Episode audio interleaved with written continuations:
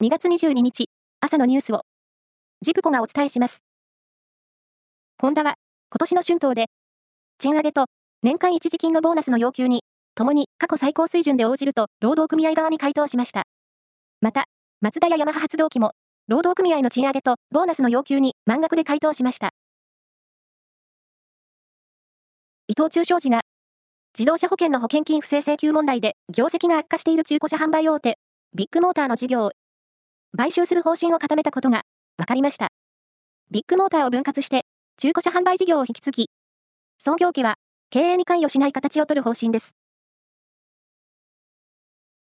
愛知県長久手市にある愛知医科大学は、大学入学共通テストの結果を利用する医学部の入学試験で、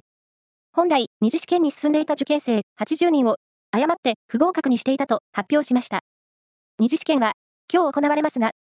大学では80人全員に受験資格があることを伝え、今日受験できない人は、今月25日などに受けられるよう検討しています。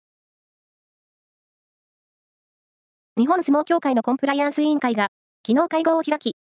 元横綱白鵬の宮城野親方を、2階級降格と減俸の処分とする案をまとめたことが、分かりました。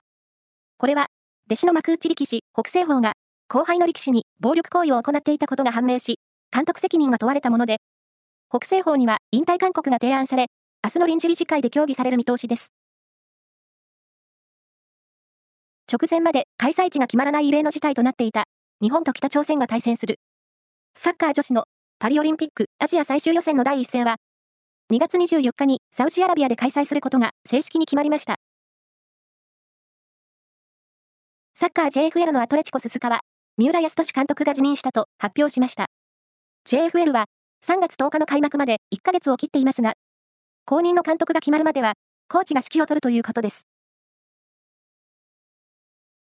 徳島を代表する祭り、阿波踊りの歴史や文化を学べる阿波踊りミュージアムが、全面的にリニューアルされ、明日オープンします。